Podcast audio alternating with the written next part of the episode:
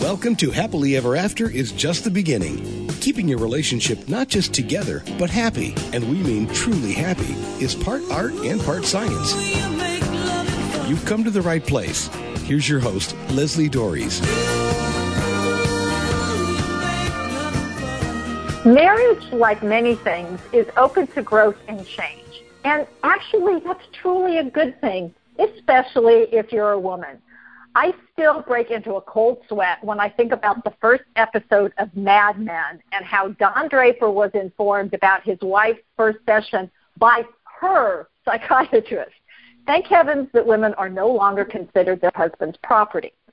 But is it wise to throw everything out with the bathwater? Are there any givens when it comes to marriage? And specifically, I want to address the role of monogamy in marriage. Is it important or is it just another aspect of marriage that has served its time? So, to help answer these questions, I'm joined by Dr. Alan Hawkins. He's the director of the School of Family Life at Brigham Young University. So, Dr. Hawkins, Alan, thanks for coming on the show and talking about. I mean, on some level, this has really become a, a timely topic. I don't. I'm not sure that. I mean, people have always had affairs. I mean, there's no. I mean, sure. that's that's been in existence forever. And back in the day when marriage was um, done for property reasons, for joining kingdoms, for all the you know old-fashioned or the original things of marriage, it, monogamy, at least for, on the men's part, didn't necessarily exist. But now we're kind of into this new way of thinking so I know you've done a lot of research into what's called consensual non-monogamy. Yes. So, but before we get to that, can we talk about how and why monogamy and marriage have been linked?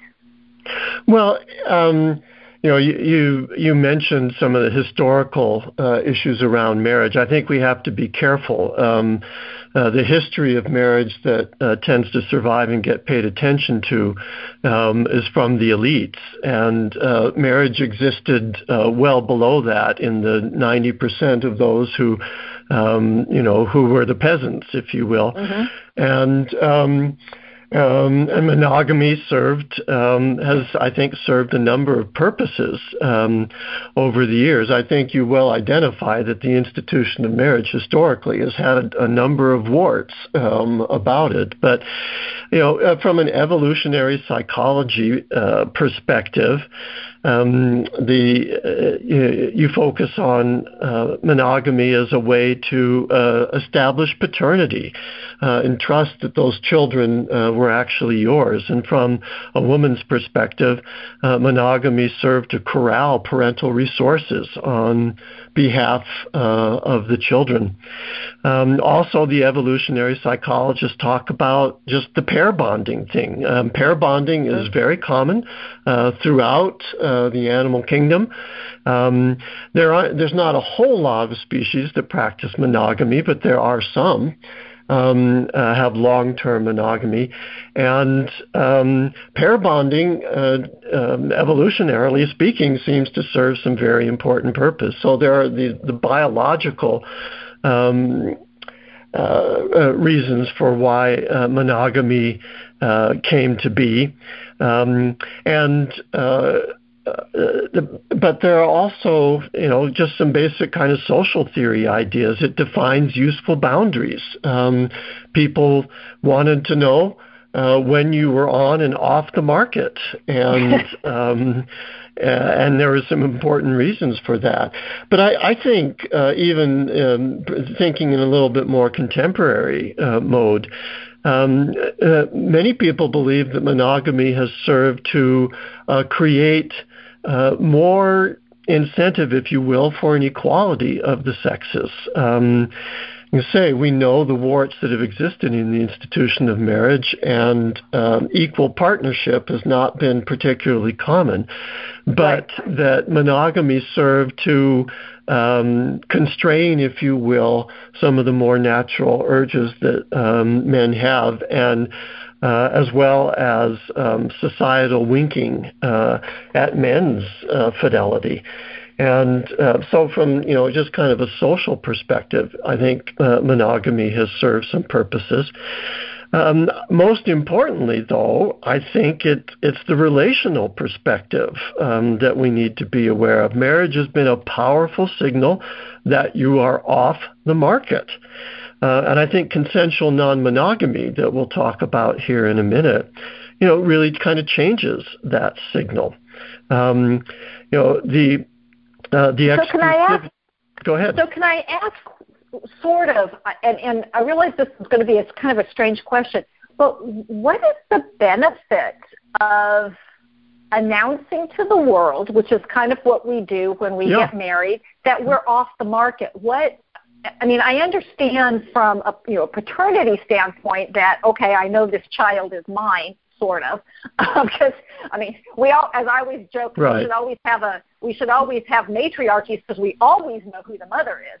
Right. but, yeah. Um, but what is what? Why? What is the benefit of taking ourselves off the market? Well, uh, let me start with um, you know um, let's let's each of us, you and me, and and uh, all of our listeners, go back to uh, the times when we were dating.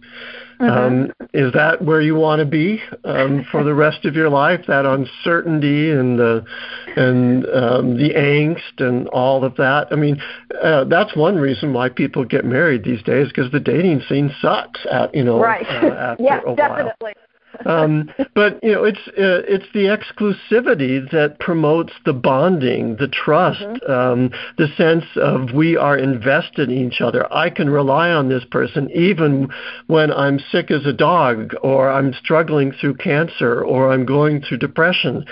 Um, and I realize I'm talking in the ideal here, but um, but you know we're trying to get an understanding of what uh, marriage is as an institution. It also just reduces the drama, you know, um, and uh, it's an incredibly powerful.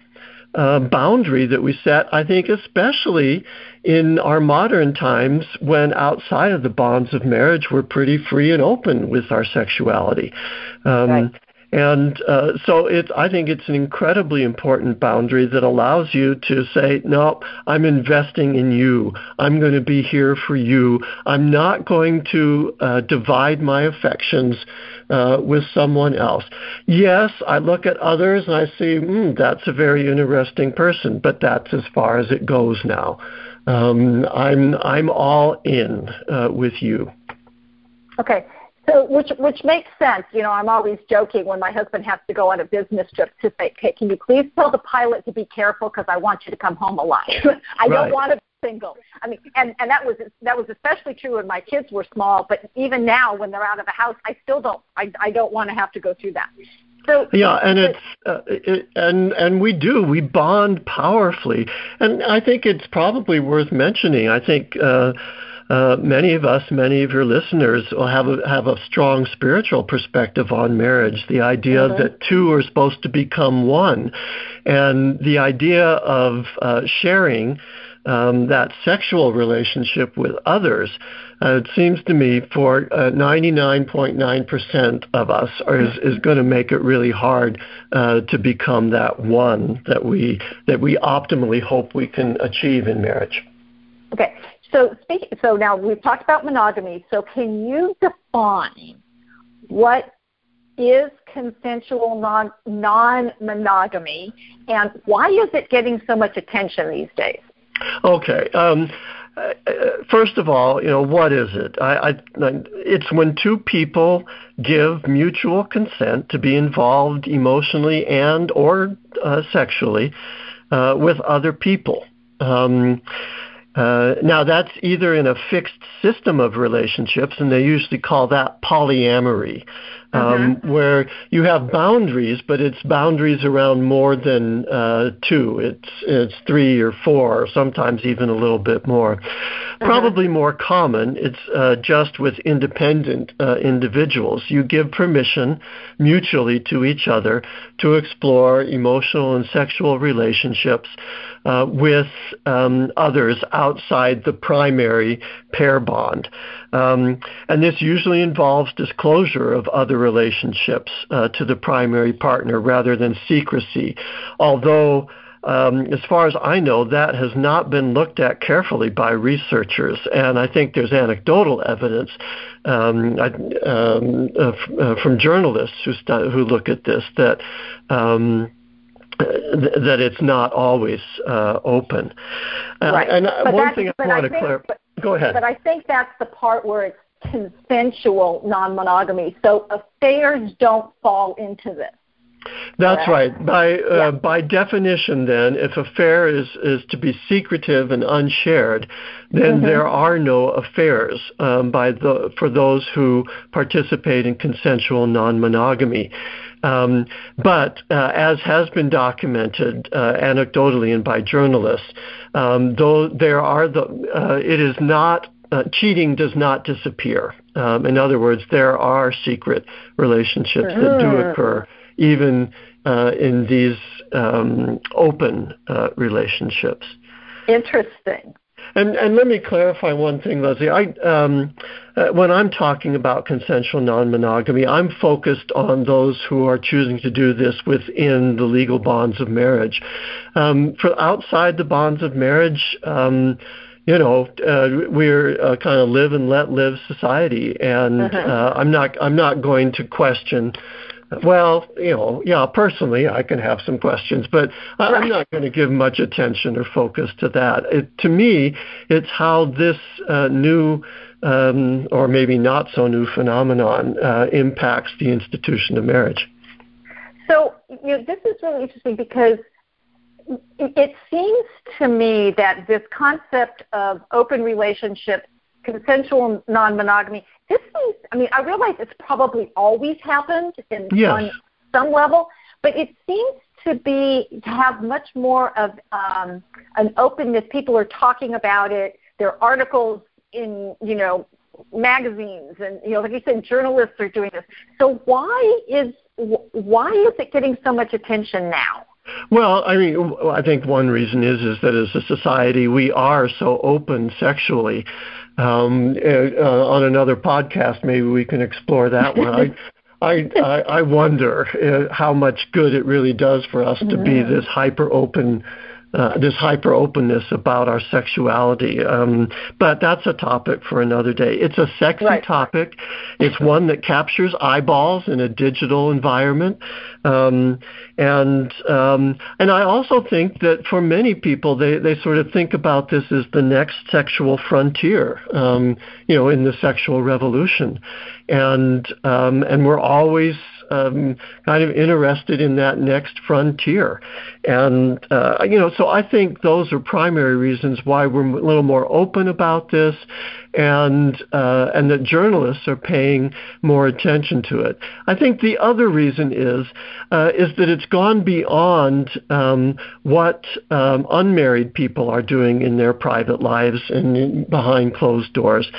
Um, I think there's attention to it now because it's being talked openly um, as um, a different way to do marriage, and that that is new.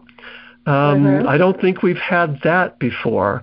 And uh, of course, we've gone through a long, per- uh, you know, recently gone through a, a significant period of kind of, um, you know, questioning whether you know certain parameters of marriage that have been there traditionally have outused uh, have outlived their usefulness and uh, so probably um, this kind of fits in in uh, in that mindset exploring the boundaries of marriage well which which isn't necessarily a bad thing I just want to remind you that this is Happily Ever After is just the beginning on webtalkradio.net. I'm Leslie Doares, and I'm having a timely conversation about consensual non monogamy with the director of the School of Family Life at BYU, Dr. Alan Hawkins. And is this something you're interested in? Or maybe your partner has brought it up. Maybe you just expected monogamy in your marriage but never actually talked about it. Well, wherever you land, this is a serious topic that can be really hard to talk about. And if you'd like some help in this area, I invite you to get in touch with me. You can send me an email at Leslie, L-E-S-L-I, at foundationscoachingnc.com. That's F-O-U-N-D-A-T-I-O-N-S coaching, N is in Nancy, C is in Charlie dot com, or you can give me a call at area code nine one nine nine two four zero four six three. That's nine one nine nine two four zero four six three. And I want to get back to this conversation about consensual non-monogamy, which is a mouthful when you say it. So, right. so um, Alan, who's driving this interest? Is it the journalists? Is it the younger generation? You know, who's driving it? And, and I know you've done a lot of research around it. So what have you found that's behind it? Well, I, I want to say I've done a little bit of research on my own on this. I, I've read a lot of what others are doing uh, these days, mm-hmm. but we need more good research on that question. So I'm I'm going to be speculating a little bit here. But you did mention the issue of generation, and that's one thing I've seen from my research, is that we do see that the um, uh, that millennials, um, the younger generations, are um, uh, are pretty distinct from the older uh, generations uh, in terms of their acceptance uh, of this idea. Um, uh, you see, I mean, not huge differences, but you do see, um, you know, modest differences in uh, how younger people, at least right now, um, uh, think about um, uh, consensual non-monogamy and are more uh, are more accepting. When I say more accepting, uh, it's still the case that even among the younger generations, most of them say, "Are you kidding me?" um, but um, but it is also the case that more of their peers than in the past are saying that's interesting um, and uh, think uh, you know that uh, maybe that's something that they would want to th- at least think about. Um, you know, my best guess is that you know this is being driven. Um, you know, primarily by the reality that we live uh, in a society uh, that puts sexual freedom up there as one of our uh, preeminent values.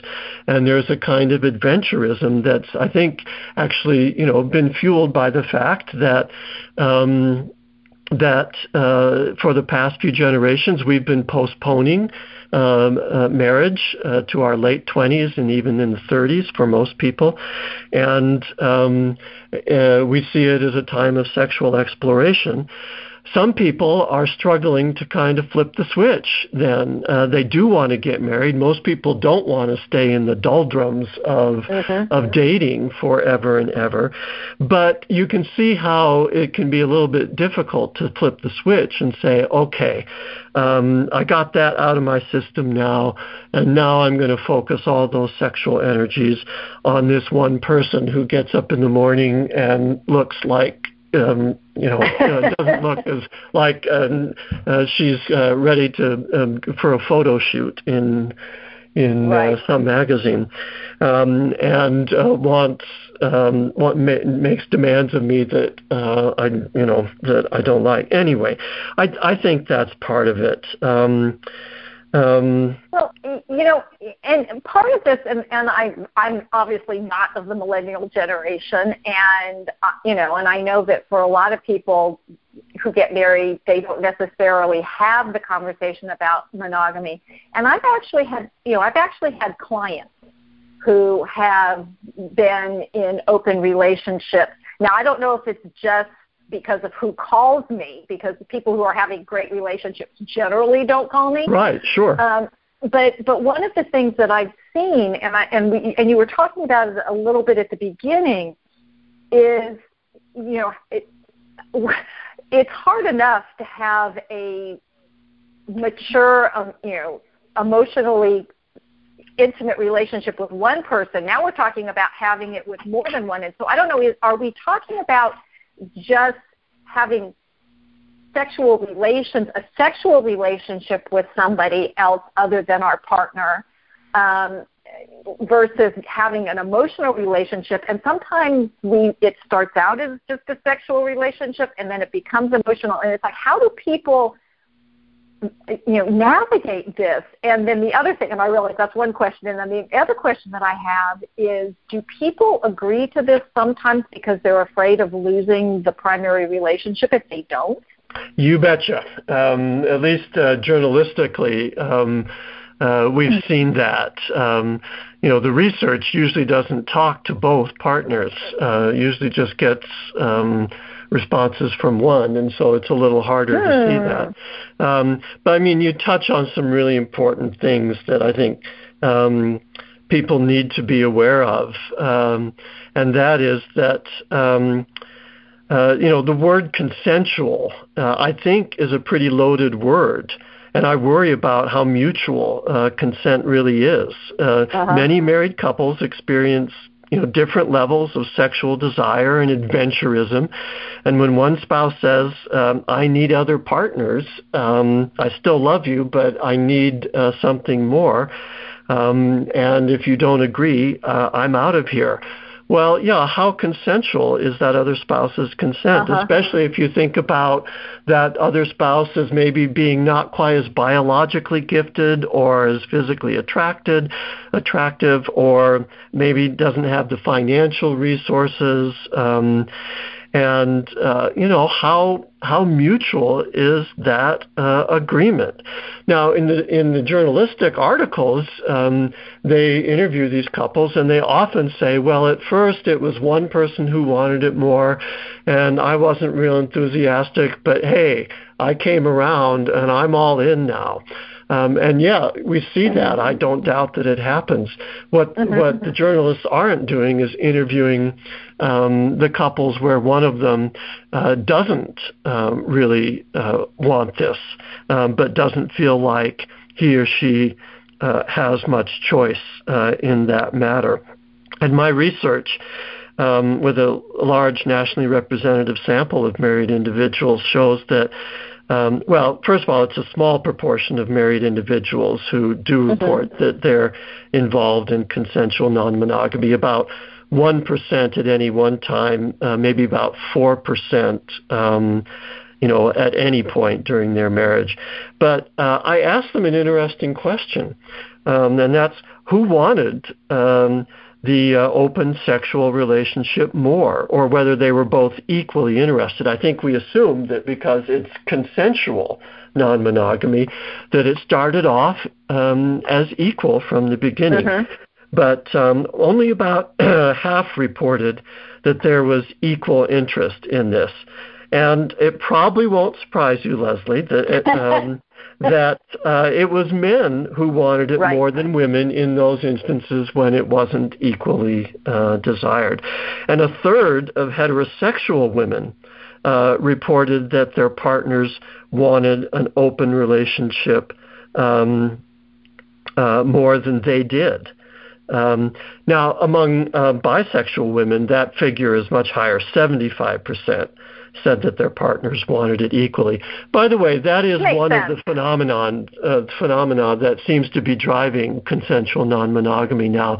Is we are much more open and accepting of bisexuality, and mm-hmm. um, this uh, consensual non-monogamy is a way for um, uh, bisexuals um, to be able to explore and um, in, enjoy sexuality um, with uh, both sexes. Exactly. So I mean, you know, and it's and it's interesting, you know, and and as we're talking about this, it brings to mind Esther Perel's work on mating in captivity of yes. this whole you know how do how do you keep the mystery and eroticism alive in a you know with somebody that you're living with 24/7 who wakes up you know looking like yep. you know not not not ready for a photo shoot you know um, well you know i have two two two responses to that one is um uh, can we get Hollywood out of our heads sometimes? Can can we live in the real world? You know, yeah, what's yes, wrong especially with... get Hollywood out of our bedroom. but okay.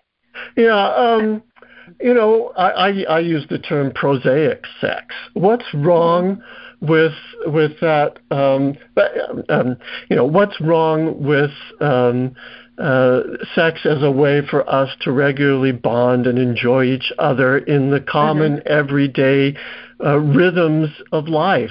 Um, it can be wonderful and beautiful and powerful, even when we're not um, blowing the cap off the mountains. And right. um, so, uh, first of all, I want to uh, speak uh, strongly in favor of prosaic sex. Now, yes. Um, you know, ad, uh, adventure and excitement and um, and uh, those kinds of things are also things that many people want, and that does take some work. How do you also infuse into your everyday life and the more common, ordinary, everyday sex? Uh, how do you uh, create space for the more exotic? Um, and yep, that takes a little bit of work. Uh, well, welcome to marriage. That's um, you know, well, welcome to life. Actually, welcome to life. Right. Uh, sometimes, yeah, you have to work and carve out uh, some of that space. Um, right. You know, and uh, and and uh, my answer to that, my secret to that is vacation sex. Go on a vacation. Absolutely. You and your partner. Do not bring the kids. They stay home. That's know, right. And go. Uh, you carve out those times. I, I have a former student of mine who whose uh, therapy practice is primarily around couple sexual relationship, and one of the things that um, that she sees quite regularly um, is couples for whom uh, sex has to be um, uh, wild and spontaneous. And what that means for married couples with children and living everyday lives is an enormous amount of frustration mm-hmm, because mm-hmm. they have to they have to go on vacation to get their sex and and and for some strange reason they're not particularly satisfied uh, with that. And uh, so let's make room for both kinds of sex in our lives. One of the things I want to talk about but we have to finish this is you know, what's the impact of CNM on marriage in general, and what should a couple be aware of if one, as you're saying, it tends to be one at least one in the beginning, but even if both are interested in this. You know, in terms of uh, the impact of consensual non-monogamy, um, you know, the research um, uh, isn't there yet. So there's not a lot to learn from there. So it's we're kind of doing uh, a little bit of intellectual guessing uh, right. right. now. Um, and um, uh, I, I, do have concerns about how it impacts. Um, you know, married couples. Um, but before I go there much further, I, I want to step back and say I don't accept um, the notion that what happens um, behind our closed doors and in our private bedrooms has no impact on other uh, individuals. Um, I, th- um, I don't limit my analysis of how it affects individuals, uh, or my analysis to how it affects individuals. Um, I worry about how the choices of individuals to spurn that norm of monogamy um, so that they can reshape marriage into something that fits their personal desires can quietly change the meaning of marriage for all of us. Uh, right. If it becomes accepted under the guise of you know, whatever two consenting adults wants to do is fine, and it doesn't affect anyone else. Um, I think there's a real chance that it uh, seeps out of those private bedrooms, and that we all have to face this issue of monogamy, and we all have to negotiate what our boundaries are going to be, rather than assume the hard boundaries that marriage has meant uh, for for eons. Mm-hmm. Um, and I think it becomes harder for all of us. Um, as I mentioned, not mo- not many people are actually practicing. Not many married couples are actually involved in consensual non-monogamy. But as we publicize it, and as we come to accept the rationale that um, this is something that people can negotiate uh, as long as it's all honest and upfront um, I do think, however, that it's going to start to get a little bit harder for us to expect and demand monogamy um, uh, in our own relationships because the notion is is that's what something that's something that you negotiate, not something that is given. So I I worry about that. I mean, uh-huh. it's still a very small proportion, and so I'm not losing sleep at night uh, over it, but um, I think it's there. Um, and I think it's a little different now because the pundits and the scholars are calling for social acceptance of this uh, personal choice. And they're not differentiating whether that's a, a non marital or a marital choice. And so there's advocating for that change that's out there. And I think that could make it harder uh, to negotiate you know, for monogamy rather than um, that's the price you pay for entrance into this institution. Um, so I worry about that one. On a more personal level, um, I think there's some things you got to be aware of. The first thing you ought to do if this crosses your mind is go to a therapist and work out some of these issues with a therapist uh, and get the help. I, I think it would be very hard for people to really uh, uh, with clear eyes um, um, see what uh, is involved uh, without getting some professional help.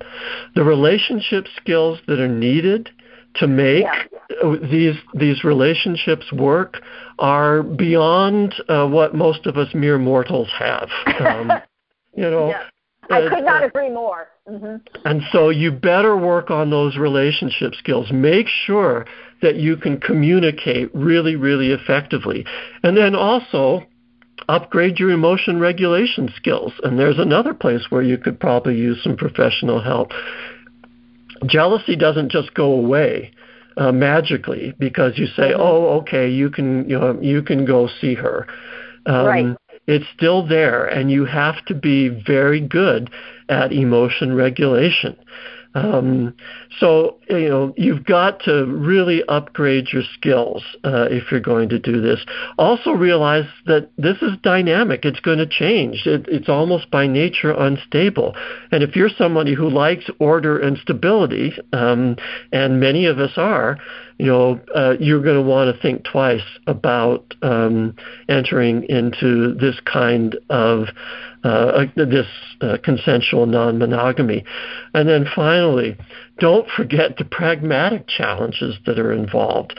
How do you manage time between multiple uh, relationships and potentially multiple families. By the way, they never talk about children when they're talking. Uh, literally, I've read um, hundreds and hundreds of pages, and I've counted about three times when the word child or children is mentioned. Um, and you know, what about what about the financial resources? Um, you know, is this sex all free? um, all this financial resources stay here. Uh, yeah, mm-hmm. you can go have sex with her, but uh, no money changes. Um, you can't help her out with this or that, or go on an expensive date or whatever. Um, or go away on vacation with them. Or go on vacation.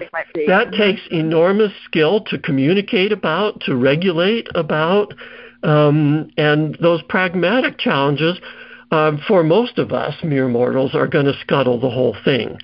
Um, I think. Well, and so, that's and that's really what I've seen when it's come into my office because it is it's about the managing of the emotional regulation, the jealousy, the time, all those things that you mentioned. The, the communication. I mean, right. it's like most of you know most of us aren't gifted in communication. Nobody's had to take a relationship 101 class, which, by the way, is my personal thing that everybody should have to before they graduate Absolutely. from high school. But yeah. but again, you know, we're kind of we're kind of sort of um, shooting from the hip on this, flying, you know, and and I think that what some people, you know, this, this idea of consensual non-monogamy, this idea of oh, I can go get my um, sexual desires met someplace else. That, you know, it's partially is there an understanding of why that's desired I mean, because a lot of times it's like, well, it's not working here in this relationship, so if Good. I can start this yeah. other relationship, it'll be better. Right. Which I, I'm not sure is, is the healthiest way to go about it because you're still going to have an issue in your primary relationship.